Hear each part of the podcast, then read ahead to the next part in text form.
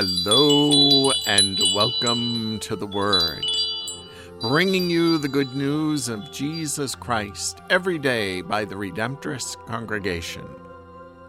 My name is Father John Kingsbury, and I am the coordinator of the Conference of Redemptorists of North America. The focus of my reflection is the number 12. The number 12 had a lot of meaning to the people of the first century. It would bring to mind the 12 tribes of Israel and would have the meaning of everybody. So when Matthew includes the number 12 in the telling of this story of Jesus healing the woman with a hemorrhage, it is for a specific purpose.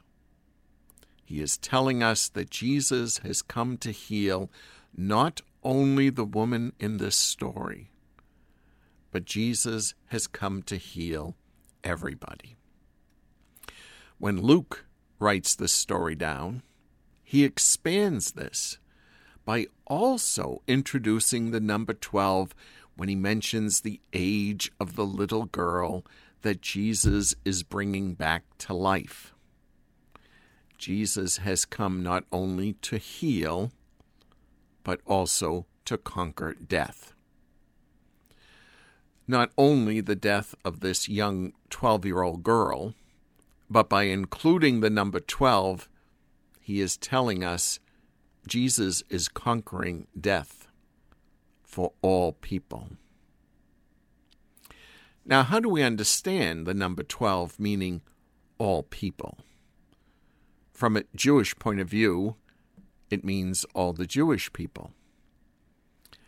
But Jesus will also expand our understanding of the number 12 when he calls 12 disciples who are told to proclaim the gospel to all nations.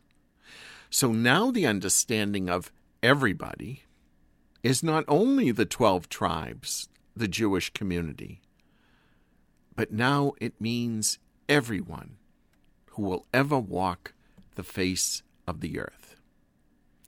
For this group of everyone, Jesus has come to bring healing and the gift of everlasting life.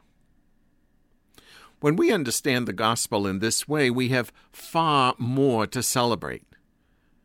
Jesus not only walked the earth in the first century and did miraculous things for specific individuals, but Jesus is also with us today to bring healing and the gift of eternal life. That's why the number 12 is placed in this story, to celebrate this very fact. Today we give thanks to God for the gift of our Lord Jesus Christ, who is a gift for every person who will ever exist. And we also pray for the gift of vocations to proclaim these wonderful truths to every generation. May Jesus, the most holy Redeemer, hear all of our prayers, and may Mary, under the title of our Mother of Perpetual Help, hold us tenderly in her arms.